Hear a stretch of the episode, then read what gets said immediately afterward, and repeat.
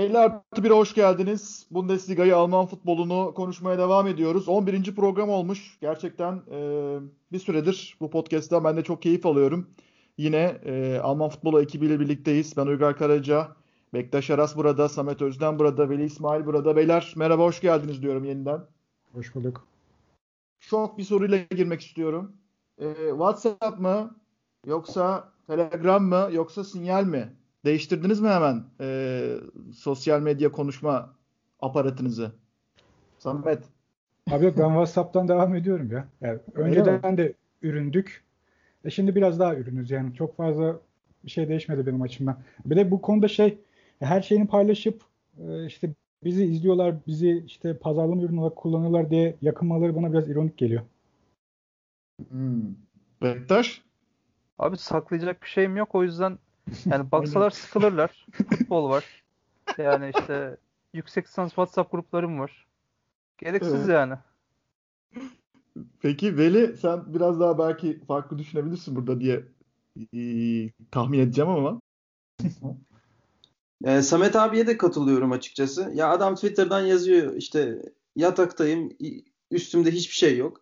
Ondan sonra gelip e, paylaşım Kim yazıyor ya? Kim takip ediyorsun? Ya mesela evet. diyorum ben. Ondan sonra gelip paylaşım yapıyor. Ee, gizlilik şartları bilmem ne. Abi sen zaten yazıyorsun her şeyi. Ya o yüzden çok da tutuklu takılmamak lazım. Ya şimdi e, bir taraftan tenis maçı açık. Svitolina e, oynuyor. Bu Svitolina geçen senemine Gael Monfils'le bir tane e, paylaşım yaptı. Şimdi Veli senin örnekten gideceğim ama tam da öyle değil. E, yani mahrem bir ortamdalar. E, kendi yatak odaları. Ve e, Guy Monfils abimiz de o da bir başka tenisçi. E, yani uyuyor adamcağız. Svitolina da orada bir hikaye e, kaydediyor. Yani ve bunu bütün dünyaya paylaşıyor yani. O yüzden ben de burada paylaşmakta bir beis görmüyorum. Şimdi yani hani espri yapıyor kendince şakalar bir şeyler falan. Hakikaten ilginç yani hani insanların neyi e, paylaşmaya e, değer gördüğü e, mevzusu da çok enteresan bir noktaya geldi. O yüzden e, buradan tabii konuyu şeye bağlayacağım aslında veri güvenliği. Veri güvenliği ve Stuttgart'taki başkanlık meselesi. Bu bağlantıyı yakaladık. Stuttgart'ta başkanlık meselesinde veri güvenliği konusu çok önemli bir konu haline geldi. O konuya değineceğiz en sonda. Ee, orada ilginç bir kavga var. Samet Özden'le beraber değinmeye çalışacağız o konuya. Şimdi bu haftaya bakalım. Bu hafta bir rekor haftası oldu aslında. Schalke için e, kabus bir haftaydı. E, Hoffenheim maçına gelirken. E, burada da kazanamasalardı meşhur Tazmanya Berlin'in 31 maçlık kazanamama rekorunu egale etmiş olacaklardı. Tazmanya Berlinler gergindi. Rekor bizde kalsın istiyorlardı. Schalke'liler gergindi. Bu hani bir yerde utanç verici rekoru e, egale etmek istemiyorlardı. Çünkü uzun süre akıllardan silinmezdi bu. Yani tarihi bir olay olacaktı. Fakat bu sefer farklı bir şey oldu. Schalke e, 2001 doğumlu oyuncusu Matthew Hoppe ile onun hat-trick yaptığı maçta e, Hoffenheim'ı 4-0'la mağlup etmeyi başardı. Şimdi enteresandır. Ben o maçın anlatımında görevliydim. İlk yarım saat gene klasik ilk yarım saatte. Hani maç ortadaydı bence. Yani Hoffenheim pozisyonları vardı ki onlar da çok kötü bir dönemden geçiyorlar. Kupadan elendiler. Son dört maçların üçü kayıp. Takımda bir sürü sakatlık problemi var vesaire. İlk yarım saat gene maç ortada gitti ve e, Ferman'ın e, kurtarışları orada çok belirleyici oldu bence. Ve maçta ilk yarım saatte deselerdi ki Matthew Hoppe bu maçta hat-trick yapacak. Kimse inanmazdı. Çünkü geçen hafta da gördük Hoppe'yi. Yani top ayağına geliyor, biraz panikliyor, işte biraz tedirgin, e, nasıl kullanacağından emin değil. E, yani genç bir oyuncu, Amerikalı genç bir oyuncu. E, böyle bir sorumluluğu tabii onun üzerine yüklemek kolay değil ama çok güzel bir bitiriş yaptı. Yani o e, ilk gol hakikaten yani 10 numara bir bitiriş yaptı. Kalecinin üzerinden aşırarak topu. E, çok deneyimli bir forvet bitirişidir o. Ve orada sanki bir şeyler değişmeye başladı. Yani ikinci yarıda Schalke'nin maça girişi hani dersiniz ki o Schalke bu Schalke mi? O kadar hevesli oynuyorlardı ki. Ee, ve o kadar organizasyon seviyesi çok üst düzey değildi ama işte Suat Serdar'ın presleri daha etkin. İşte Bent, e, Bentelep değil pardon Bentelep hala kadro dışı. Harit acayip koşular yapıyor, acayip triplingler yapıyor, çok e, kıvrak çalımlar atıyor, çok güzel ara paslar attı. Zaten Opel'in e, hat-trick'e gitmesinin sebebi Harit'tir. Hani Harit'in oynadığı futboldur. Her neyse 4-0'lık bir galibiyet. Ope e, ABD'de yetişen ve Bundesliga'da parlayan oyuncular arasına girdi. E, şimdi Veli sana döneceğim. Senin bu maçla ilgili izlenimleri nelerdir? Taktiksel anlamda da e, tabii ki bir şeyler öğrenebileceğimizi düşünüyorum senden. Evet, sendeyiz. gerçekten Schalke çok dinamik, çok diri oynadı. Hatta şunu söyleyebilirim. Sezon başından böyle oynasalardı şu an ilk beşi zorluyorlardı bence. Bilmem katılır mısınız bana? Ama çok diri gördüm Schalke'yi. evet. İlk defa bu kadar istekliydiler. sanırım tarihi geçmek istemediler doğal olarak. O yüzden de farklı davrandılar bu maç e, özelinde. Sanırım orada bir teknik direktör gazlaması olabilir. Hı hı. E, öte yandan Hoffenheim'a biraz şaşırdım. E, Bayern Münih e, hiçbir maç kaybetmi kaybetmiyordu. Kazandılar Bayern Münih'e karşı. Schalke de hiçbir evet. maç kazanamıyordu. Kaybettiler onlara karşı. bu nasıl bir takım anlamadım. E, ama gerçekten durum bu Hoffenheim çok değişik bir takım. E, Sebastian Hoeneß'in ilk ilk yılı ve ilk yılından e, Bundesliga Bundesliga'da e, adını kalıcı şekilde e, yazdırdı diyebiliriz. Sanırım e, ilerleyen yıllarda da daha başarılı şekilde devam edecek. Şimdi ben XG'ye de bak, baktım e, az önce. E, Schalke'nin XG'si 1.33, Hoffenheim'ın XG'si de 2.3. E, ama ben maçı izlerken hiç öyle hissetmedim doğrusunu söylemek gerekirse. E, Schalke çok daha baskın oynadı gibime geldi. E, bilmem katılır mısınız fakat e, bence Schalke e, oyun anlamında çok çok üstündü. Sadece 4-0'lık anlamda değil. Çünkü istatistikler Hoffenheim'ı e, Hoffenheim'ın daha do- güzel oynadığını gösteriyor. Ama ben bazen istatistiklere değil de kendi gözlemlerime güvenirim. Bu da bunlardan birisi. Yani bence zamansal istatistik, XG istatistiği çıkarılmalı. Yani bu işin e, zamansal boyutu var yani şunu söylemek istiyorum. Mesela ikinci yarının 10-15 dakikası 20 dakikası Schalke çok net pozisyonlar buldu ve XG'yi yükselten bence bölüm orasıydı. Ama işte goller geldikten sonra yani ilk yarıda da mesela Offenheim'ın birkaç tane çok net pozisyonu vardı. İkinci yarıda da vardı ama goller geldikten sonra işte mesela Gacinovic'in bir kale önünden bomboş kaleye vuramadığı bir top var. Yani dışarı vurduğu bir top var mesela. Ama orada gol atsa ne değişirdi? Çok emin değilim e, zamanlamasına bakmak lazım diye düşünüyorum. E, Hoffenheim bence de çok enteresan bir takım Veli. E, çünkü mesela İlas Bebu'yu izliyorsunuz. İlas Bebu 4-2-3-1'in sağında oynuyormuş gibi gözüküyor ki bazen e, 3-5-2'nin veya 3-4-3'ün e, sağ e, kanat beki veya işte sağ orta sahası gibi oynadığını görüyoruz. Ama bu maçta Belfodil'den daha ziyade forvet oynadı. Yani Belfodil biraz daha oyun kurucu, daha bir 8 numara şeklinde oynarken e, enteresan bir şekilde işte Kramaric, Baumgartner, Belfodil pas bağlantıları vardı. Ve bu daha bir hücum bağlantısı yapıyordu. Ee, onun dışında mesela Melairo Bokar da sağ bek oynadı. Normalde yani üçlü savunmanın sağında oynadı. Ondan sonra orta sahaya geçti. Gacinovic e, sağ kanat beki gibi oynadı. Ve maç içinde çok değiştiriyorlar bunu. Honas bunları çok iyi yapıyor ama işte şu anda puan cetveline baktığımız zaman da aslında çok güvende değiller. Yani 12. E, e, pardon 14. sıradalar. 15 puanları var. Daha Schalke'den Köln'den biraz uzaktalar ama tehlike çanları bence çalıyor. Samet sen ne düşünüyorsun? Schalke kurtulma ihtimali, e, Hoffenheim düşme ihtimali ve tabii ki Tazmanya Berlinlerinin tepkisi. E, Tazmanya Berlinler bu maçı galiba ayrı bir e, organizasyonla izlediler. Evet evet. Yani ona gelmeden ben hemen şunu söyleyeyim. Senin az önce söylediğin o zamanlanmış XG not e, konusunu not aldım. Biliyorsun bu konuda e, araştırmalarım var yazılım ve futbolu birleştirme evet. konusunda. Ben hatırlarsam birkaç bölüm önce şey hep soruyordum size hani Dortmund'un ilk yarı gol bulamaması işte o ilk yarı XG rakamlarını vesaire ben o rakama hala ulaşamadım bu arada. Demek ki öyle bir şey yok. Ama olsa güzel olurmuş. Tazmanya Berlin'e gelirsek dediğin gibi başkanı e, bir grup böyle taraftarla toplanıp izledi maçı. Tepki de çekti tabii pandemi döneminde. Reklamın iyisi kötüsü olmaz diye boşuna dememişler açıkçası. Yani Tazmanya yönetim bir çuval para döküp pazarlama yapsa sanırım bu kadar olumlu bir sonuç alamazdı. Ee, başkanlar artık işi geyiğe dökmüş olacak ki şey diyor hani gurur duyuyoruz bu hala bizim rekorumuz falan böyle saçma sapan açıklamalar var. İş iyice şova döndü. Neyse ki onlarda kaldı. Ee, yani şey dedi bir de hani eBay, Facebook, Instagram gibi platformlardan inanılmaz siparişler geliyor. Yetiştirmekte zorlanıyoruz falan gibi bir açıklaması da var.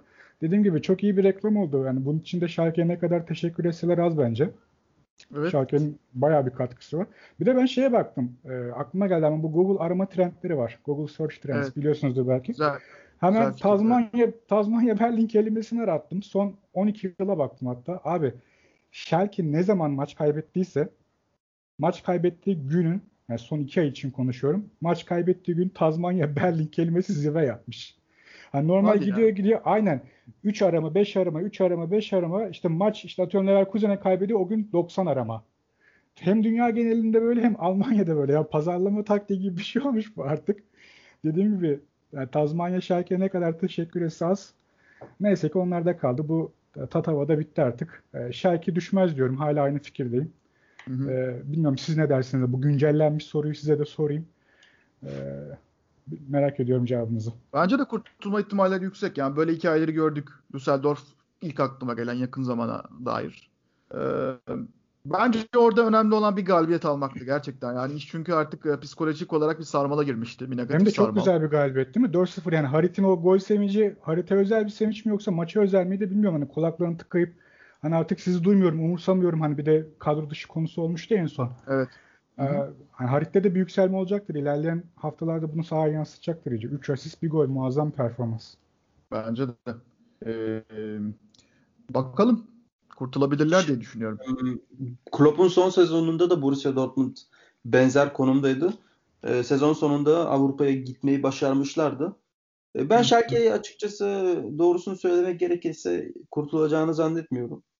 Kurtulursa daha iyi olur Bundesliga için tabii ki işte izlenme sayıları açısından. Ee, bir de Suat Serdar konusuna değinmek istiyorum ufaktan. Ee, müthiş top oynadı. Çok müthiş oynadı. Ee, basmadık, alan bırakmadı. İnanılmaz pres yaptı.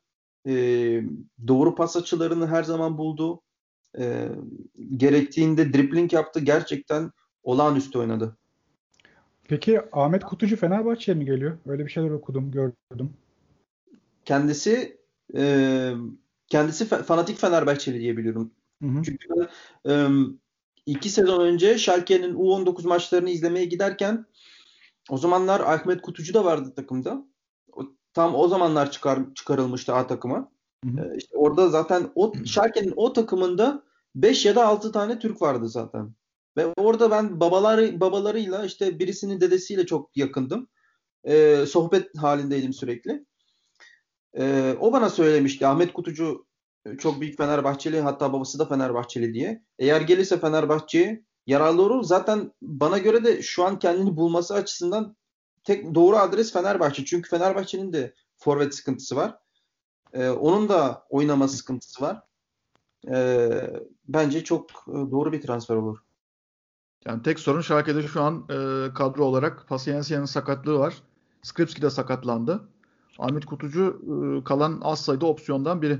E, o yüzden bırakmak istemeyebilirler ama Hope'nin bu yükselişiyle belki orada da e, hani iyi para gelirse belki tercih edebilirler. Ben son olarak bu Şalke mevzusunu bayağı bir açtık ama mesela e, Seat Kolaşinats'ın performansına da bir ayrı not düşmek isterim.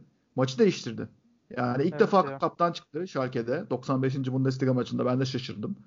Zaten normalde e, ya Stambuli ya işte Maskaral kaptan çıkıyorlardı. Ama Koleşinats zaten birinci gol direkt Koleşinats. E, e, maçın genelinde de takıma olumlu enerjisini her anda hissedebiliyordunuz sahada. Bazı kritik müdahaleleri de vardı. O yüzden e, güzel bir geri dönüş oldu onun için bence de. Ve e, bu platformla Koleşinas'ta Schalke'de e, e, birkaç hafta daha bu ivmeyi koruyabilirler gibi geliyor bana. Tabii kaptanlık Abi, onda kalacak mı ondan emin değilim. Mascaral dönünce ne olacak mesela? Bilmiyorum. Ufak bir ekleme yapacağım abi. Ee, bu maçta hepsi zaten böyle çok ateşlenmişti. Suat Serdar'ın bir ara topu var. Ve öyle bir seviniyor gol atmış kadar seviniyordu. Yani o kadar motive olmuşlar ki e, gerçekten büyük bir ivme kazandırabilir bu maç. İlerlerin e, fikstürleri de bu arada zor. Frankfurt, Köln ve Bayern Münih var. arka arkaya. Ee, umarım diğer maçlara da yansır. Çünkü Hoffenheim gerçekten kötüydü. Geçen hafta Freiburg'a da kötü kaybettiler. Ee, umarım bu maç aldatıcı olmaz ve performanslarını devamına getirebilirler. Ya ben de açıkçası Schalke'nin ligde kalmasını istiyorum. Şimdi Schalke konusunu burada kapatıyoruz. Önümüzdeki haftalarda zorlu fikstürlerinde daha net görme şansımız olacak. Ee, devam edelim. Ee, haftanın çok ilgi çeken maçlarından biri Borussia Mönchengladbach Bayern Münih mücadelesi. Şimdi Bayern Münih 2-0 yaptı. Tabii herkese tepki aynı yani. İşte Bayern Münih gene aldı maçı şeklinde. Fakat hep e, geriye düşüp geri döndüğünü gördüğümüz Bayern Münih bu sefer aynı şeyi kendi yaşadı. Yani Mönchengladbach'tan acayip bir e, ilk yarı sonuna kadar bir baskın e, pres ve tuzaklı pres. 2-2 yakaladılar ilk yarı bitmeden.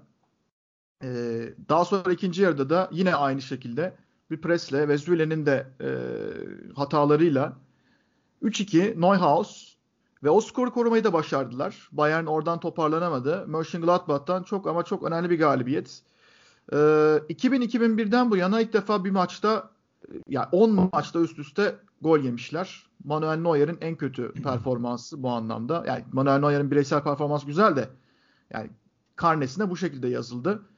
Hemen yansımaları alalım. Bektaş sana devam edelim. E, Rosen'in bence teknik direktörlük anlamında e, bu tarz maçlarda özellikle ne kadar iyi bir taktisyen olduğunu e, gösteren bir maç oldu galiba. Evet. E, savunma zaaflarını çok iyi analiz etmiş.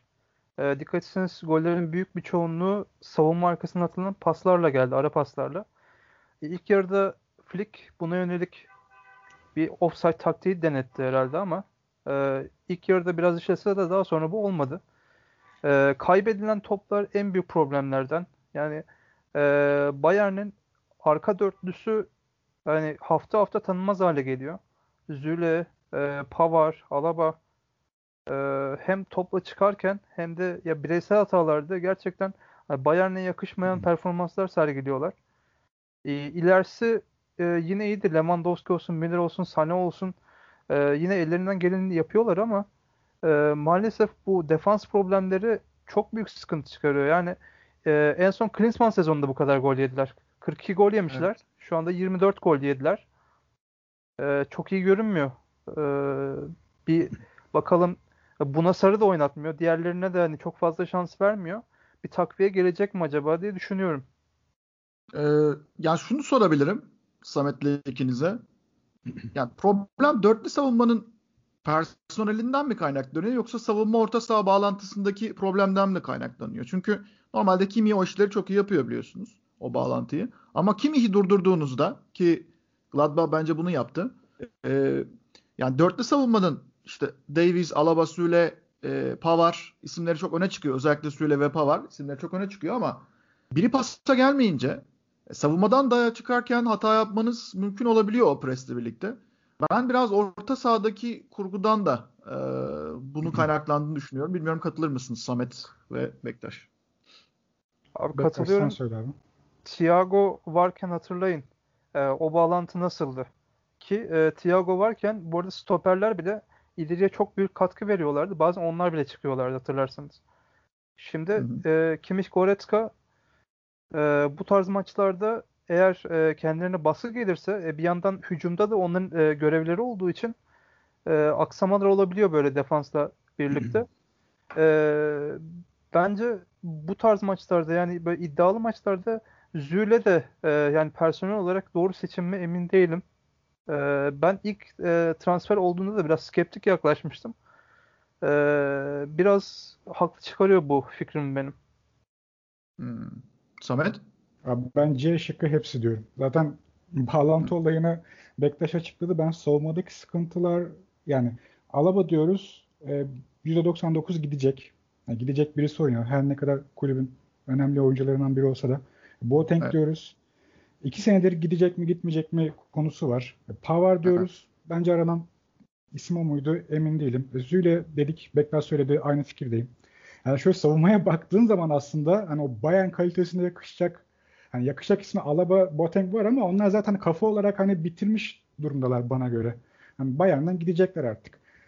Ben maçın genelinde konuşursam orijinal klasikeri geride bıraktık. Hani hep der klasiker diyoruz ya. Bu orijinal klasikerdi. 70'ler Alman futboluna damga vurmuş iki takımın maçıydı. Her ne kadar son yıllarda sönük kalsa da bu rekabet. Açıkçası maç 2-0'a geldiğinde yani Bayern'i bu sezon takip edenler hepimiz biliyoruz ki bu maç 2-0 bitmeyecekler. Bir şekilde en az iki tane yiyeceklerdi. Üç tane yediler. Ee, ilk, ilk baştaki mücadele bana biraz satranç mücadelesini anımsattı. Böyle hani siz daha iyi bilirsiniz. Veli ile Uygar oynuyorsunuz hani. Hani böyle biraz kendini tartma hani böyle hamlelerini falan e, gizliden gizliye planlama vesaire. Rose de sanki bunu yaptı. Hani baktığın zaman toplu oynama oranlarında Bayern Münih hani %60-70'leri bile yakalamıştı bir ara yanılmıyorsam. Hani o Bayern mi acaba dedik. Senin de söylediğin gibi işte yine 3 mü 4 mü gelecek? Bir de amatörce bir penaltı yaptırdı Neuhaus. Hı. Yani Bayern yediği 3 golde de kaptırılan toplarla geldi. Ee, çok amatörce bireysel hatalar geldi. Hatta e, Bayern'in attığı e, ikinci golde de Gladbach topu kaptırdı. Ginter'in uzun topu e, oradan geri döndüler. Onlar da bayağı top kaybı yaşadı iler, ileriki bölümde. Ee, yani biz Münye için saç baş yoluyoruz ama Bayernler herhalde Pavard'la Süle için çılgına dönüyordur diye düşünüyorum. Bizden beteri var orada yani. Pavard'ın yaptıkları artık çok hani Bayern kalitesine hiç yakışmayan bir e, e, konu. Bir de Bayern'in sol kanında bakmak lazım. Maç bana göre Douglas Costa ve e, Davies de hiç yoktu. Bilmiyorum siz gördünüz mü? Yani... O konuda bir soru geldi Flick'e. Ee, Douglas niye oyunda kaldı bu kadar kötü? Flick hı hı. sinirlenmiş bu soruya. Ee, niye böyle bir şey sorduğunuzu anlamıyorum. Ben beğendim. Hani ofansif anlamda, defansif anlamda da katkısı vardı demiş. Bilmiyorum. Abi hiç hiç yoktu. Bence hani hazır olmayan Koman biliyorsun orada oynuyordu. Hani hazır olmayan Koman'ı bile artık aldı adam dayanamadı bence. Muhtemelen hiç beğendiğini falan düşünmüyorum. Sırf hani medyayı haklı çıkarmamak için öyle bir çıkış yaptığını düşünüyorum. Ya çok kötüydü abi. Ee, hani o eski e, Costa yoktu. Yani ilk o Bayern dönemini yaşayan e, Costa yoktu. Hiç alakası yoktu. Hatta Filik e, e, Costa konusunda eleştirildi. Pavard neden oynadı? Orada eleştirildi. Hani Hernandez oynayamaz mıydı? Neden Hı. bir tane değişiklik yaptın? E, o da zaten Costa evet. Koman. Yani hep Favre ile Terzic eleştirecek değiliz herhalde değil mi? Biraz da Filik'i eleştirelim. Yani oyunu okuyamadı bence. Hani önemli sebeplerinden bence... biri de bu. Yani bir tane değişiklik yaptı. O da 3-2'ye geldikten sonra yaptı. Ya bence bu e, Hans Dieter Flick için de e, bir artık uyandırma servisi gibi bir maç oldu. E, o da bence oyun planlarını gözden geçirecektir önümüzdeki Hı. günlerde. E, bu arada Gladbach'ta da e, Jonas Hoffman 6 asiste ulaşmış durumda ki savunma arkasında koşu uzmanı bence. Bundesliga'da bunu en iyi yapanlardan biri. Yani şu en, enteresan. Plea yok. Turam yok. Ama Gladbach kendi oyun planını çok iyi de uyguladı. Zaten hani sezon başı Şampiyonlar Ligi'nde Real Madrid'e karşı, Inter'e karşı çok benzer oyun planlarıyla e, bir şekilde Şampiyonlar Ligi'nde o başarıyı yakaladılar. E, gerçi işte Real Madrid'e son maç yenilediler. Şampiyonlar Ligi'ne elendiler ama yine de e, çok normalin dışında bir şey yapmadılar aslında. o da var. İkilin, ikilinin olmaması daha mı iyi oldu acaba? Yani Turam'la Plan'ın olmaması daha mı iyi işledi plan bilmiyorum. Yani Stindl'la Hoffman'a bakıyorsun. Stindl 12 gole direkt katkı, Hoffman 10 gole direkt katkı yapmışlar. Birbirlerine yaptığı asist golleri de çıkarmak lazım burada. 2 gol sayılacak çünkü. Hani Gladbach'da ligde 28 gol atmış. Ee, ciddi bir gol yükünü çekiyor bu ikili. Hani Evet. Ya Stindl'da, Neuhaus'da e, çok iyi distribütörler. Pas bağlantılarını iyi yapan, uzun pasları atan. Hoffman da o savunma arkasında koşuları iyi yapan bir oyuncu olduğu için hı hı. E, yani Playa ve Turam yokken daha mı iyi oldu? Şimdi bu şey sorusu gibi Brooklyn Nets'te şey sak e, Kevin Durant sakatlandı. Kyrie Irving de ya işte benim canım oynamak istemiyor falan dedi. Oynamamaya başladı falan. Brooklyn daha iyi oynamaya başladı. Ee, yani gibi. Ya da şey Arka... bazen 10 kişi kalan takım bunu... daha böyle efor gösteriyor yani. Çıksa daha iyi atıldı falan. Evet, evet evet. Ya bu evet, arada bakalım. ben Bayern'in bu sezon bayağı bir para harcayacağını düşünüyorum. Yani Upamecano zaten konuşuyor. Büyük ihtimal gelecek. Hani Pavard'ın da bir şekilde bu sezon olmazsa bile seneye gideceğini düşünüyorum. Belki Lig 1'e falan gider geri tekrardan. Ee, geldiği yer hani Stuttgart'a da Lig, e, Lille'den gelmişti galiba. Ee, yani zaten alıp gidecek. E, Boateng de gider artık. Köklü bir değişiklik yaparlar savunma hattında. Bakalım. Yani Pavard konusunda o kadar negatif düşünmüyorum ben ama önümüzdeki haftalarda konuşacağız. Leipzig Dortmund'a geçelim. Borussia Dortmund çok önemli bir galibiyet elde etti Leipzig karşısında. E, Edin Terzic için bence şu ana kadarki en şaşalı galibiyeti oldu. Ee, İlk yarıda ama enteresandır. Leipzig korkunç bir baskıyla oynadı. Dortmund top göremedi. Ama ikinci yarıda Haaland gibi bir ekstra faktör devreye girince e, Dortmund bir çıkış yakaladı ve maçı beklenenden ve bence hakkından da farklı bir skorla kazandı. Veli ne diyorsun? Şimdi Leipzig geriden üçlü e, üçlü oynuyor. Üçlü e, savunmayla oyun kurmaya çalışıyor. Peki Haaland'ı dur, durdurmak için tabi oyun kurarken durduramazsınız tabi de e, top Borussia Dortmund'tayken bahsediyorum. E, Haaland'ı durdurmak için genellikle ben şu yöntemi e, gördüm en yararlı şekilde. Haaland'a top attırmayacaksınız. Yani o adama markaj yaparak onu durduramazsınız. Yani istediğiniz toperi koyun. İsterseniz Paolo Maldini'yi getirin. Hı. O adam Maldini onu fiziksel olarak durdurursa hızı, hızına yetişemez. O, o kadar e, çözümsüz bir e, forvet bu Erling Haaland. O yüzden evet. bu adamı durdurmak için tek çare ona pas pas attırmayacaksınız. Bu yüzden de üçlü savunma oynuyorsanız eğer sahanın e, kendi e, işte Leipzig açısından birinci bölgesinde üstünlük sağlıyorsanız ikinci ve üçüncü bölgesinde de eksik kalıyorsunuz. E şimdi siz ikinci ve üçüncü bölgede eksik kalıyorsanız e, pas attırmamayı nasıl becereceksiniz? Ya bu çok yanlış bir yöntem. Bence Leipzig orada dörtlü savunma oynamalıydı. Haaland'ı durdurmak için. Zaten Haaland'ı durdurabilen takımlar dörtlü savunmayla oynadı. E çünkü Borussia Dortmund'un e, nasıl söylesem ilacı Haaland'tır. Yani bu Haaland olmadan Borussia Dortmund hiçbir şey yapamadı. Bunu gördük önceki maçlarda. Tek bir oyuncuyla tabii ki e, maç kazanamazsın veya şampiyonluk kazanamazsın. Ama tek bir oyuncu e, senin oyun sistemini e, se, oyun sistemini çok yükseltebilir. O yüzden takım olarak da etki yaratıyor Haaland. E, hmm. Değinmek istediğim nokta şu. Nagelsmann'ın e, taktiksel olarak bence eksik kaldığı yön buydu e, Dortmund maçında. E, diğer taraftan Dortmund'un mesela e, Meunier'e sabretmesi hala e, sabretmesini hala anlamıyorum. Neden sabrediyorlar? Gerçekten şimdi ama şimdi e, Meunier bir dakika. Golün ilk golün galiba e, başladığı pozisyona taçı kullanan oyuncu. Haksızlık ediyorsunuz Meunier'e. Abi yani, bozuk saat bile günde iki defa klasine girdi sokturmuş evet. beni. Yani. Dikkat etmediniz detaylı değil mi? Abi yok. Mönü'ye yani, haterlar. Ya, yapsa bir, de, bir şey değişmez benim için. Neyse öyle devam etsin. e, şey Nagelsmann'a da değinmek istiyorum. Yani teknik direktörlüğünün sanırım dördüncü yılı ol- olması gerekiyor veya beşinci yılı. Abi bir tane büyük maç kazan ya. Artık e, beş sene oldu. Bir büyük maç kazanamadın. Hani e, tamam taktikselliğini falan her şeyini övüyoruz. Şampiyonlar Ligi'nde geçen sezon yarı finale ulaştı. E ama Bundesliga'da e, büyük maç ne kadar büyük maç olsa en fazla beraberlik aldı. İyi oynasa bile beraberlik alabiliyor en fazla. Ya bu artık bir winner'lık oluşturması gerekiyor Nagelsmann'ın bence. Bak, baksanıza Rose, Marco Rose'yi e, Avusturya'dan geldi buraya. Gladbach'ta ikinci sezonu şu an. E, kaybetmeyen Bayern Münih'i yendi. Yani bir, biraz da şunu sorsalar. E, anladım sen dediğini de. Bana şunu sorsalar. Deseler ki senin bir kariyerin olacak. Teknik direktörlük kariyerin. İçinde Bundesliga şampiyonluğu olacak. Şampiyonlar Ligi finali olacak. Ondan sonra ne bileyim işte kupalar kazanacaksın. Şunu kazan. Bir tane büyük maç kazanmayacaksın. Kabul ediyor musun bu kaderi deseler hemen altına imzamı atarım. Hiç önemli değil. Yani ben Bayern'i yenmişim, öbür Dortmund'u yenmişim. Önemli değil ki. Ben şampiyon olduktan sonra veya ben Şampiyonlar Ligi'ne gittikten sonra. Şunu düşünüyorum ben Nagelsmann'la ilgili.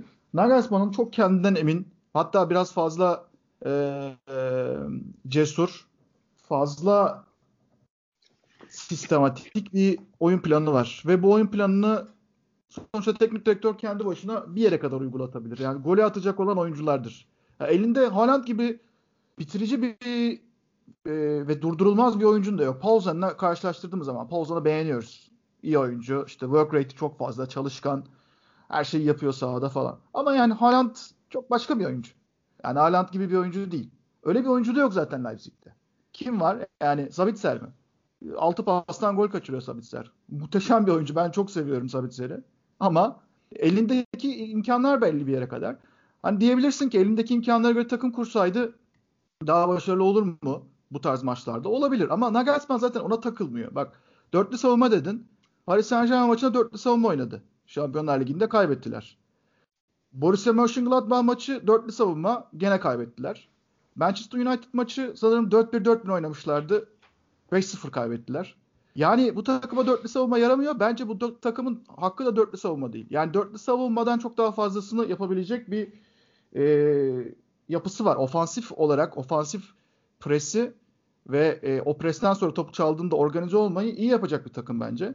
Ha Dortmund maçında başaramadılar o golü atmayı. Çünkü ilk yarıda hatırlarsınız Dortmund topu göremedi ya. Emrecan oyuna girene kadar o da Witzel'in sakatlanmasıyla oldu. Dortmund topu göremedi. E, o ara Leipzig bir gol atsaydı zaten Dortmund'un toparlanması çok zor diye düşünüyorum. E, o bakımdan bence uygulamada bir problem var. E, Leipzig'in yenilgisini çok da büyütmemek lazım diye düşünüyorum ama Veli senin dediğin konuda tabii önemli. Yani büyük maç kazanabilme kapasitesi bir hocanın kalibresini belirleyen, gideceği yeri, kariyerini belirleyen noktalardan biri. Orada sana kesinlikle e, hak veriyorum. Upamecano umarım Bayern alır. Çünkü ucuza bir transfer olmayacaktır o. Ve Leipzig o gelecek parayla e, bir veya bir buçuk tane e, onun yerini doldurabilecek hatta üzerine çıkabilecek oyuncu bulacaktır. Bence Leipzig'de asıl ayak kırıklığı yaratan oyuncu Sörloth. Yani Sörloth bu takımın içine hiç entegre olamadı. Takımın oyununu daha hiç anlayamadı. Ee, ama mecburlar. Yani kadro yapısına bakıyorum. Yedeklere baksanıza. Yedekler kulübesini sayıyorum Leipzig'in. Bosch, Martel, Borkowski, Mukiele, Samardzic, Sörloth, Klosterman, Huang.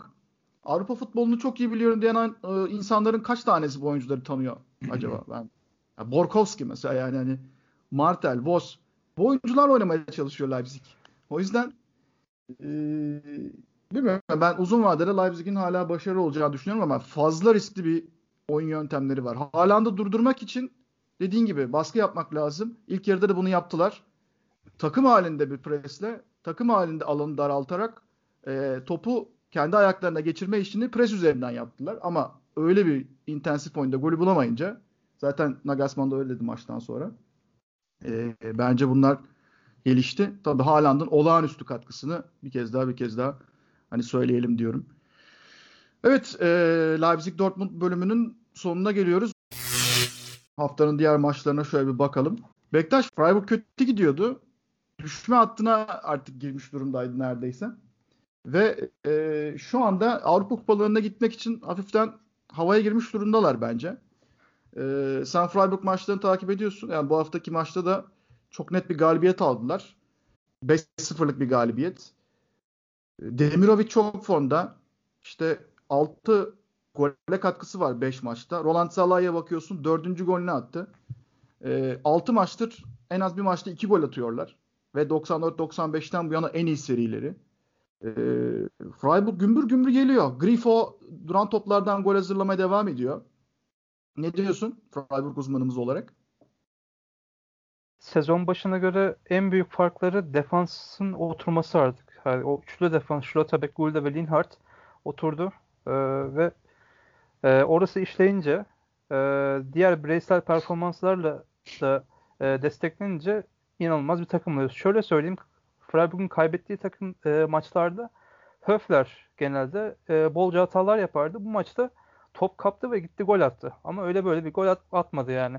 E, onun üzerine e, fiksür avantajını çok iyi kullandı. 5 e, maç arka arka hep böyle dişine göre rakiplerle oynadı.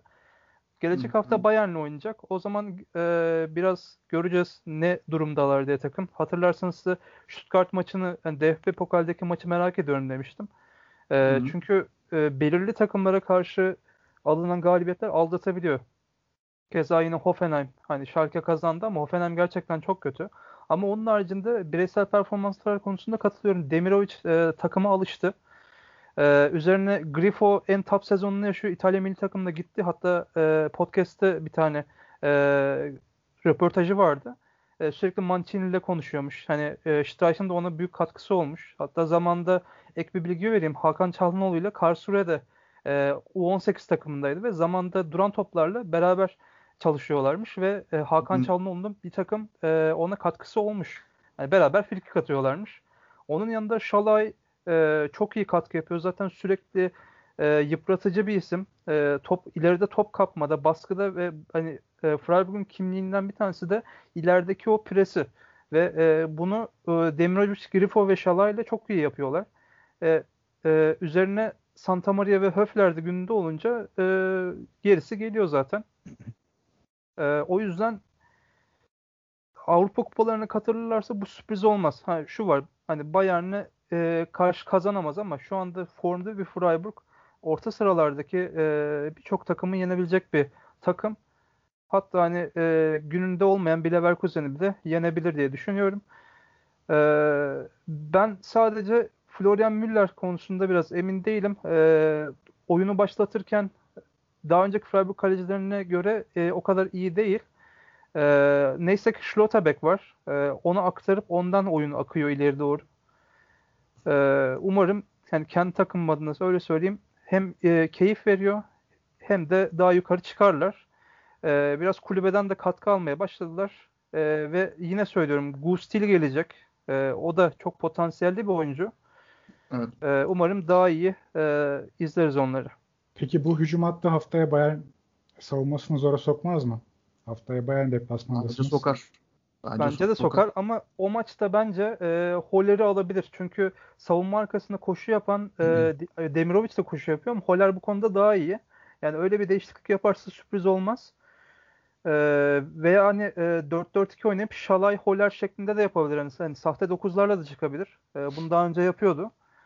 E, yani ona biraz daha müsait gibi oyun. Açıkçası. Ben sürpriz yani. bekliyorum ya. Bakalım. Şimdi herkes sıraya girdi tabii. Yani do, e, Bayern kaybedince. e, ben 3-4-3'ünden vazgeçeceğini düşünmüyorum. E, Bektaş. Çünkü çok tuttu. Freiburg'un bu 3-4-3'ü. E, Christian Streich e, sevdi bu sistemi. Daha önce de zaten oynatmaya alışkın olduğu bir sistem. Çünkü üçlü savunma oynadığınız zaman bilmiyorum Veli katılır mısın ama o savunmayı eğer iyi kurgulayabilirseniz bir anda beşli olabiliyorsunuz. E, bir anda da tek bir tane savunmacı arkada adeta bir e, sweeper gibi bırakıp e, onları geride kalan oyuncuları orta sahaya katkı e, vermeye gönderebiliyorsunuz. Bence o anlamda çok fleksif e, yani flexible bir sistem. E, döndürülebilir bir sistem. Üçlü savunma sistemi. O yüzden Freiburg bunu sevdi. Ve haftaya da e, işte Demirovic olsun, Salay olsun, Grifo olsun. Hatta Nils Petersen e, gol atabilirler diye düşünüyorum ve Bayern için kolay bir maç olmayacaktır. Bu arada Grifo detayına değindim Bektaş. E, Grifo bu sezon 9. kez serbest vuruştan bir gol e, yaratan oyuncu ve 5. kez de kornerden e, gelen topu e, gol yapmalarını sağlamış. Hakan Çağlanoğlu zaten Avrupa'da marka artık. E, istatistiklerde de en üstlerde bu konuda. Güzel bir e, geçmişlerine, altyapılarına e, giderek güzel bir ortaklıktan bahsettin. Gerçekten Grifo çok büyük başarı hikayelerinden biri bence. Ee, ben de Freiburg tabii Tabii öyle. Buyur. Efek, e, ekleme yapmak isterim. Ya, üçlü savunma gerçekten de çok döndürülebilir bir sistem. Ee, çok esnek bir sistem. Ee, maç içinde farklı sistem demeyelim diziliş diyelim. Ee, maç içinde farklı dizilişlere e, geçe, geçebilen bir e, kurgu. O yüzden Freiburg'un bu anlamda e, bir artısı var. Leipzig'in de öyle. E, ben başka bir şey değinmek istiyorum. Şimdi Bielsa'ya e, Bielsa'yı ilk üçe soktular bu e, geçen sezon, e, geçen sene 2020 yılında teknik direktörlük açısından. FIFA herkes, değil mi? Herkes Gasperini neden yok dedi. Ama Abi şimdi Bielsa'nın e, bakıyorsunuz e, kariyerinde çok da büyük bir başarısı yok yani. Bir şampiyonluk falan da yok. O zaman Bielsa'nın hakkı veriliyorsa Christian Streichel'ın niye hakkı verilmiyor? Adam şu an kaçıncı sırada? Beşinci mi ne? Altıncı mı? Şey Freiburg'la. Yok 8. E, abi. 5 haftadır kazanıyoruz. Hala 8'deyiz ya. Şu an da 8'deler ama e, bir galibiyetle e, ilk 5'i yakalayabilirler. Evet. Tamam işte ama Christian Streich genellikle Hani Almanya'da bir e, genellikle şunu derler. Adam ikinci Bundesliga futbolcularıyla Bundesliga'nın orta sıralarına her sezon girmeyi başarabiliyor. Tabii ne kadar doğru, ne kadar e, yanlış e, herkesin bakış açısına göre farklı olabilir. Fakat gerçekten e, Bundesliga seviyesinden bazı futbolcular uzak olsa da adam bu, bu kadar başarılı olabiliyor. Bu adamın niye hakkı verilmiyor? Ben buna isyan ediyorum mesela. Christian Schleichel'ın bir de şeyi var. Sadece futbol değil, futbol dışı tarafları da var. İşte bugün bir tane e, gene açıklamasını gördüm. Deutsche Welle Sports'un Twitter account'unda gördüm açıklamayı. Amerika'da olanlar diyor işte biliyorsunuz e, Amerika Birleşik Devletleri'nde Washington'da Beyaz Saray US Capitol'a bir ne diyelim daskın yapıldı. Amatör düzeyde komik görüntüleri ortaya çıktı ama maalesef insanların yaşamını kaybettiği bir olaydı o. E, Streit de bunun bir yansımasını e, şu şekilde yapmış. Amerika'da olanlar diyor beni şaşırtmadı. E, bu kadar e, mizantropik, ayrımcı ve ırkçı bir e, başkan ile birlikte ve bir e, politik elit ve ekonomik elitle birlikte onu destekleyen e, bunlara şaşırmadım. E, bu konuda sadece bir kişi değil birçok kişi bence mesuldür, suçludur diyor. Yani o konularda da çok konuşuyor e, ve görüşlerini dile getiriyor. E, bu anlamda mesela Klopp çok ön plana çıkar. Hep işte politik konulara da değiniyor. Bir teknik direktörden fazlası diye ama Streich'ın biz hakkını azar azar her podcast'te vermeye devam ediyoruz. Sonunda ayrı bir podcast yapıp Streich'i gidip oturtacağız galiba buraya. Hocam ya anlat ben zaten e, ya, yavaş yavaş böyle tapınma safhasına geçiyorum. Ben ben kaç senedir takip ediyorum. Evet. E, bir de o Griffon'un röportajında şuna değindi. Ya birçok teknik adamla çalıştım dedi. Hani daha önce işte hani Hoffenheim'e gitti, Gladbach'a gitti. E, birçok yerde futbol oynadı ama yani Streichler her seferinde yükselmesinin sebebini şuna bağlıyor. Yani saha dışında da çok fazla bizim hani psikolojik problemlerimizle ilgileniyor. Sürekli bizimle konuşuyor, bize destek oluyor diyor. Yani sadece saha içerisinde sınırlı kalmıyor onun e, rehberliği. Dışarı da yansıdığı için bu anlamda e, katkı alıyor. Evet. Abi Strike demişken Abraham da sanırım haftaya futbolu bırakıyor. Yani bir iki Öyle hafta mi? içinde. Evet. Ya o tatlıya bağlasalar o işi ya. Çıtlak gelse işte. Aklıma direkt Abraham geliyor ya. Böyle bir ya sövüyorum. garibi e, şunu söyleyeyim bir de. Abraham'la o maçta yani Streich'a yaptığı müdahalede Grifo ile kavga etmişti. E, ve Grifo Hı. geçmişte Hoffenheim alt e, takımında, ikinci takımında Abraham'la oynamış. Hatta e, Abraham da İtalyanca bildiği için çok iyi anlaşıyorlarmış. E, sonra zaten konuşmuşlar. Yani maçın içerisinde e, hisleri pişti dedi. Böyle Almanca bir terim var işte e, gekocht deniyor. Yani hisleri, hisleri pişmiş ve oraya kadar geldiği için böyle bir reaksiyon gösterdi ama sonra o da pişman oldu. E, diye Grifo da ekledi hatta. Yani David Abraham hani o kadar maç geçmesine rağmen bir türlü o imajı silemiyor ve hep hatırlanacak herhalde ya. Dediğim gibi yani orayı bir tatlıya bağlamak lazım. O hiç olmadı. Alman e, futbolunun da yani imajı için çok iyi bir görüntü olmadı. Onu bir tatlıya bağlamak lazım. Belki önümüzdeki günlerde olur. Devam edelim şöyle bir puan cetvelinde baktığımız zaman bu hafta Leverkusen yine takıldı. Werder Bremen'e karşı ve e, sezon başında bahsettiğimiz Boş bu sene gelişti galiba. Artık o eski problemleri yaşamıyor. E, çok hızlı başlangıçlardan sonra dediğimiz Boş yine sorunlar yaşamaya başladı. E, sonraki günlerde değinebileceğimiz bir konu. Tabii Werder Bremen de büyük takımlardan puan almaya devam ediyor. E, eleştirilen yanları çok ama Bayern Münih'ten sonra e, Leverkusen maçında da baktığımızda kompakt kendi yapmaya çalıştığı şeyi iyi yapan bir takımı gördük ve duran toptan gol atıyorlar. E, duran toplarda Ömer Toprak e, uzun süre sonra e, bir gol bulmayı başardı ama genel itibariyle e, Werder Bremen zaten gollerini, skorunu oradan üreten bir takım. Belki bu konuyu geliştirmeleri lazım. Mesela Ope'den çok fazla bahsediyoruz ama bu hafta bahsettik. İşte orada da Josh Sargent mesela Ope'den çok önce Bundesliga'da oynamaya başlayan ve çok genç yaşlarda 20'sine varmadan oynamaya başlayan bir ABD'liydi. Henüz ondan da tam verim aldıklarını söyleyemem ama o da orada pişiyor bence. Bir gün bir Amerikalı dosyası yapalım ya. Kesin yapmamız üzerinde. lazım. Yani kesin yapmamız lazım. Ee, 17 golün 7'sini duran toptan bulmuş Werder Bremen. Kofeld'in önemli başarısı. Yine de ligde çok rahat oldukları söylenemez. Ligde çok rahat olmayan takımlardan e, Arminia Bielefeld ve Hertha Berlin karşı karşıya geldiler bu hafta. Bielefeld sanırım ligin en sıkıcı futbol oynayan takımlarından biri bence Augsburg'la birlikte ama e, bu hafta nasıl olduysa Hertha Berlin e, Bielefeld'i mükemmel bir futbol oynayan takım şeklinde göstermeyi başardı. E, maçın anlatımı da ben görevliydim ve ikinci yarı özellikle e, 45 ile 60 arasında Bielefeld bu sezon hiç oynamadığı kadar bence topa hakim oynadı. Bilmiyorum Bektaş katılır mısın? Sen Bielefeld'i benden daha çok istiyorsun. Kesinlikle Ve, öyle. E, bak, Bielefeld bak, e, rakip yarı sahada sadece Ritsu Doğan'ı E, ve de işte artık kim varsa Klos'a ve işte oynadığında e, Shiplok'u uzun pas atan e, yani geçmişte hani hep yemeyelim de ileri atalım. Onlar yaparsa bir şeyler yapar şeklindeydi. Ama bu hafta herhalde Hertha Berlin de biraz onlara cesareti verdi.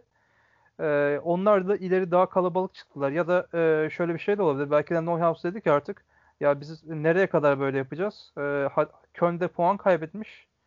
Ee, biz de çok fena bir takım olmayabiliriz aslında deyip e, ileride daha organize bir takım inşa etti. Yani e, bu takımın yıldızı Ritsu Doğan e, ve ama o çok yalnız kalıyordu. E, ona biraz destek gelince, diğerleri de katılınca sonuç aldılar. E, umarım böyle devam ederler. Çünkü e, Bielefeld her ne kadar şu anda maçlar seyircisi olsa da renkli bir kulüptür. E, yani e, geçmişte de e, hatırlarsınız belki geçmiş sezonlarda Bielefeld e, Bundesliga'da yer etmiş bir takımdı. E, bu sezon seyircisiz olduğu için seyircili olsa belki daha fazla puan toplayabilirler. Bu da ayrı bir tema aslında. Almanya'da tartışılan yine bazı takımların tribün desteği çok fazla. Ve Bielefeld de onlardan bir tanesi. E, bu maçta en azından sahada kendileri yaptıklarıyla e, 3 puanı aldılar. E, aşağı tarafta daha da karışmaya başladı dolayısıyla. Evet. E, tabii Bielefeld'in geçmişine baktığımız zaman dediğim gibi senin e, söylediğin gibi Bektaş e, önemli oyuncular var. Stefan Kuntz bunlardan biri. Aklımda kalan 90'ların sonundan Beşiktaş'taki döneminden sonra e, Kaiserslautern de asıl tabii o e, kendi formatif yıllarını geçiriyor. 170 maç 75 gol. Sonra Bielefeld 65 maç 25 gol. Vişniarek şimdi, var mesela eskilerden bayağı. Kuntz şimdi şey değil mi? U21 teknik direktörü galiba evet. Almanya'da. Evet doğru. Şunu söyleyebilirim. Bence Bruno Labbadia eski takımına ki Bielefeld'in ikinci ligden Bundesliga'ya çıkmasında en çok pay sahibi olan oyunculardan biridir. Attığı gollerle. Hatta Bektaş sen de onun bilgilerini benimle paylaşmıştın. E, maç öncesinde ki hazırlık sürecinde. Bence eski takımına bir e, kıyak yaptı. Yani şöyle bir şey yaptı. İlk yarı e, Hertha Berlin topa hakimdi. Tamam pozisyonları çok fazla yoktu ama Bielefeld'de fazla bir şey yapmıyordu. Sonra ikinci yarıda e, bir değişiklik yaptı. E, Mittelstedt'i sol uçtan sol beke çekti. E, Bruno Labbadia. Ve bence şunu düşündü. Yani biz topa hakim olarak çok iyi oynayamıyoruz. E, biz en iyisi e, iyi bildiğimiz şey yapalım. Yani geçiş hücumunu oynayalım. E, o yüzden topu Bielefeld'e bırakalım gibi bir düşünceye kapıldı. Platen artı çıkardı. Mittelstedt'i sol beke çekti. Hücum hattına da şey koydu. Jessic Nankam'ı koydu. Nankam da sonra sakatlandı zaten. Bunu yaptı ya.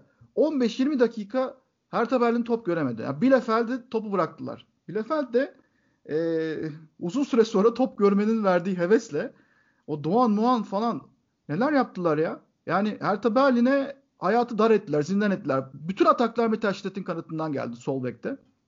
Yani Bielefeld'in sağ kanadı oluyor. Ve netice itibariyle de e, Reinhold Jabo e, çok uzun bir süre sonra gol atmış. Biliyor musunuz? 2010'dan sonra gol atmış Reinhold Jabo. yani biraz da tartışmalı bir goldü yani. Faul mü değil mi falan. Ee, biraz böyle ortada bir pozisyondu. Hatta saymışlar gününde 3922 gün sonra gol atmış. Reinhold Jabo. 3922. Evet. Bu anlamda rekorlarda da e, Francisco Capado 4368 gün, Stefan e, Tauber 4375, Mihail Tönis ve Wolfgang Böni gibi isimler var. Oliver Reck'le beraber. Ee, birinci maçıyla gol attığı maç arasında bu kadar fark olan 6. oyuncuymuş e, Reinhold Jabo. Bu da böyle istatistiksel e, bir detay. Onu da vermiş olalım dinleyicilerimize. Labadia demişken e, Bayern alakasız olacak ama Bayern Münih'ten e, daha fazla gol yiyen 5 takım var. Hani o konuyu geçtik ama Hertha Berlin, Hı hı. Hoffenheim ve ligin son 3 sırasında yer alan Köln, Schalke ve Mainz. Evet. Bunu da bir araya sıkıştırayım dedim. Yo bu yani tabii Labadia'ya sen lafı getirdin de hı hı. Labadia bence endişelenmeli şu anda. Zaten Çünkü... şey e, Gistol, Labadia ve Hönes yani kovulması en muhtemel 3 teknik direktörden 3'ü e, yani. Labadegi ortaya, ortaya çıkardığı elindeki malzemeyle ortaya çıkardığı performansa bakacak olursak bence liste başı. İlk kim gider sizce? Kesinlikle ya bu kadar İlk kim gider? Sermayeye rağmen yani. Bence Labadia gidebilir. Ben yani Gizdol'u düşünüyorum. şeyden gönderebilirler. Hani işte son e, kortizon tedavisi. E, lig bitmeden işte Köln'e bir yeni hoca getirelim. İşte geçen sene yaptıkları şey o, o havayla belki kurtarırız gibi ama Hertha Berlin'de geleceği kurgulama kaygısı olan bir takım. E, Bruno Labbadia elindeki bu kadroyla e, yaptığı iş kötü. Gerçekten kötü. Abi çok yanlış Evet. seçimleri var ama ya yatırımda. Hani Ante Jovic miydi? Haklısın. Sonra Klinsmann geldi. Labadia geldi. Bunca yatırıma Şimdi- yanlış isimler getiriyorlar. Şimdi şöyle bir şey var. Çok uzun süre başarılı olan bir hocadan sonra e, Dardai bu isimdi. Hı hı. Bu kadar uzun bir istikrar döneminden sonra tutup da e, doğru hocayı bulmak çok kolay olmuyor. İşte Arsenal bunu yaşıyor. Birçok kulüp bunu yaşıyor. Ama Dardai hala kulüpte diyebiliyorum ben. Bir yönetim e, yönetimde diyebiliyorum. Hani en azından müdahale de edebilir sanki ya. Valla yani e, bilmiyorum ters giden şey ne ama e, bu kadroya bu oyun kadro istikrarları çok düşük bir kere. Yani sürekli birileri değişiyor. İşte 17 yaşındaki Luka Netz ikinci yarıda kurtarıcı olarak sahaya girdi ve geçen hafta sol bek izlemiştik. Bu hafta orta sahanın bir yerlerinde oynadı. Tam anlayamadım zaten açıkçası. Ee, işte Piontek'i sürekli e, maçı kurtaracak piyon olarak oyuna sürüyor. Falan. Böyle e, kadro seçimlerinde bazı ilginçlikler var. Şey, Bild'de bir haber görmüştüm 2-3 hafta önce. İşte Hertha Berlin devre arasında yine para saçacak diye transferlere. Bilmiyorum bunu yapacaklarına daha mantıklı bir e, yatırım yapabilirler yani. Düzgün bir yol alıp. Yani işte diyorum bence hoca değiştir değiştireceklerse şu an tam zamanı. Bence de. Çünkü fikstür de ısınıyor. Artık ligin ikinci yarısı geliyor. Dolayısıyla e, bir hamle yapacaklarsa şu an tam zamanı. Labadia ile bence bu iş olmayacak. O gözüküyor. Ben de bir Ee, ekleme yapayım sadece. Tabii. Hafta, hafta sonu e, Almanya'da Twitter'da e, Gistol gündemdeydi. Sanırım ilk ondaydı bir yerde. E, o yüzden Hertha Berlin'e Gistol e, uzak değil bence. Yani çok yakışır. Valla şu kadroyu e, ayağa kaldırabilecek hocalardan biri. Yani birçok hoca var şu kadroyu ayağa kaldırabilecek. Labadia o yüzden o e, koltuğunun değerini bilmesi lazım. Ben Ama- aslında oraya Tedesco'yu isterim de sezon sonuna kadar Spartak Moskova'da kalacak. Hı hı. Evet, doğru. Tedesco'ya giderdi. Bir şey daha ekleyeyim abi. Bu arada Gizdol e, Bayern'den puan aldı. E, onu da eklemek lazım. Çok ilginç yani böyle bir kadroyla yani Köln kötü ama Bayern'den puan alabilmesi ilginç yani. Aslında Gizdol'ün e, hala bir meziyetleri olduğunu gösteriyor her ne kadar e, son haftalar Köln iyi olmasa da. Yok, e, Do- Dortmund'da yendiler. Değil mi? Evet. Evet evet. Hatta, Hatta Streich, çok da iyi e, oynadılar yani. basın toplantısında söylemişti hatta işte yan yana oturuyorlardı. Yani tamam hani arka arkaya kötü sonuçlar aldılar ama hem Dortmund'dan hem de Bayern'den puan aldılar demişti Gistol için.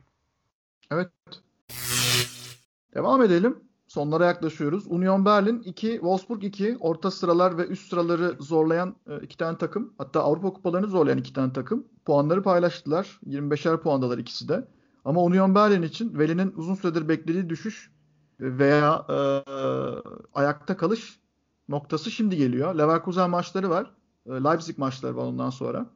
E, e, fikstürleri biraz daha zorlaşıyor. Bakalım onlar için kritik bölüm esas şimdi gelecek. Beşinci sıradalar şu anda. Kalabilecekler mi orada göreceğiz. E, Frankfurt tartışmalı bir penaltı kararının olduğu maçta Mainz'i 2-0'la mağlup etti. Mainz son sırada ve yeni hocaları Bo Svensson iyi başlamadı. E, Bo Svensson'un da kadro tercihleri önümüzdeki günlerde sorgulanabilir. Brosinski'yi ters ayakta sol bek oynatıyorlardı uzun süredir. Brosinski oraya alışmıştı. Çünkü Ridlabaku geçen sene o sağ bekte çok iyi oynayınca Brosinski'yi de sola çekmişlerdi. Şimdi baktım Niyakate'yi sol bek oynatmış. Brosinski eski yerine geri dönmüş sağ bekte. İşi zor Mainz'ın. Kurtulma şansı zor. Frankfurt'ta da toparlanma emarelerini görüyoruz. Onlar da kupada e, Leverkusen'le oynayacaklar beyler. İlginç bir maç değil mi? Ne diyorsunuz kupada? Leverkusen Frankfurt. Evet kesinlikle. Bakalım yani son durum ne olacak yani Hüter çıkışta bir Hüter'le duraklama evresindeki bir e, Leverkusen zevkli geçecektir bence. Bence de. Holstein Kiel e, Bayern maçı da var. Holstein'den bir sürpriz alır mıyız? Samet Veli. ya bilmiyorum. Hayır. Çok zor bir soru oldu ama hayır gibi ya. Abi çok zor ya. Ben- Bence şey yok. Orada orada hiç sürpriz olmaz bence ya. Hani Pavard, Süle ne bileyim e, satmaya karar verirse belki olur ama yine de e, işte öndeki oyuncular belirleyici olacaktır bu maçta. O yüzden çok da sürpriz beklemiyorum Holstein Kiel'den. Hani ben kupa maçlarında Bundesliga iki takımlarının kolay teslim olmadığını gördüğüm için hep e, bu maçta da yani belki elenebilirler sonunda ama kolay teslim olmayacaklardır diye düşünüyorum. Bu arada bu maçlar erteleme maçları. Yani tur maçı değil diye biliyorum. Değil mi? E, asıl yani tur maçları tur, ikinci tur erteleme maçları. Evet doğru. Evet evet. Şubat ayında oynanacak yeni tur maçları. Tabii yeni tur maçları değil. Doğru söylüyorsun. Hı hı. İkinci tur maçlarındayız hala. Peki artık Bundesliga'da puan cetvelindeki takımları şöyle bir yukarıdan aşağıya e, gözden geçirmiş olduk. Augsburg Stuttgart maçı dışında e, Stuttgart farklı bir galibiyete gitti ve Augsburg karşısında 4-1 ile kazandılar. Kırmızı kartta e, Augsburg'un hatta penaltı kararında galiba Augsburg'un itirazları vardı. Heiko Herrlich'in. Ama bence bir şey değiştirmezdi bu durum. Stuttgart daha üstün oynayan taraftı. Stuttgart'ın sorunları sağ dışında. Ee, ilginç bir şekilde bu kadar iyi giden bir takım. Büyüklere kök söktüren, e, Bayern'i bayağı zorlayan ama e, sonunu getiremeyen Dortmund karşısındaysa sonunu getiren bir takım olarak başkanlık yarışı var. Ee, Samet onun detaylarına sen hakimsin. Ee, başkanlık yarışı ve e, sağ dışı karışıklık Stuttgart'ta bir huzursuzluk var. Ee, buyur senden alalım onları. Abi şöyle yani e, bildiğimiz bir futbolcu Thomas Hitzberger e, kulübün önemli isimlerinden birisi biliyoruz. Evet. E, futbolculuk döneminde de hatta 2007'de şampiyonluk kazanmıştı Stuttgart'la. Kendisi e, 2016'dan beri kulüpte çeşitli e, görevlerde bulunuyor 2016'dan beri. En son işte Şubat 2019'da Reşke'nin kovulmasından sonra sportif yönetim bölümüne geldi. Ondan Hı-hı. sadece 8 ay sonra hızlı bir şekilde yükselerek e, yönetim başkanlığı görevini aldı.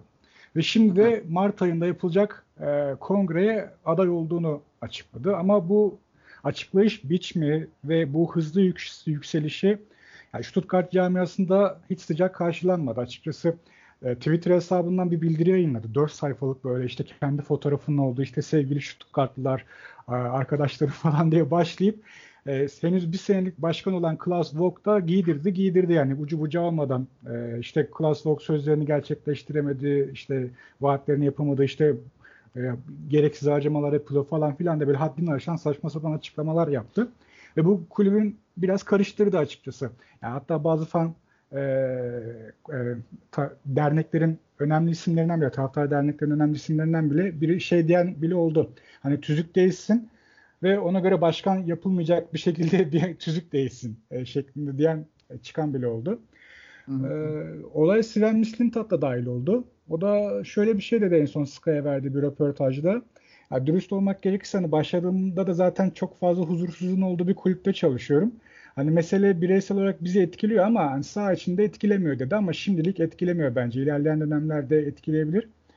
Ee, Sven Mislintat'la e, şeyin e, arası da bu arada iyi. Yani olası bir saf dışı kalma durumunda Mislintat'ın geleceğini bile tartışıyor olabiliriz belki ilerleyen dönemlerde.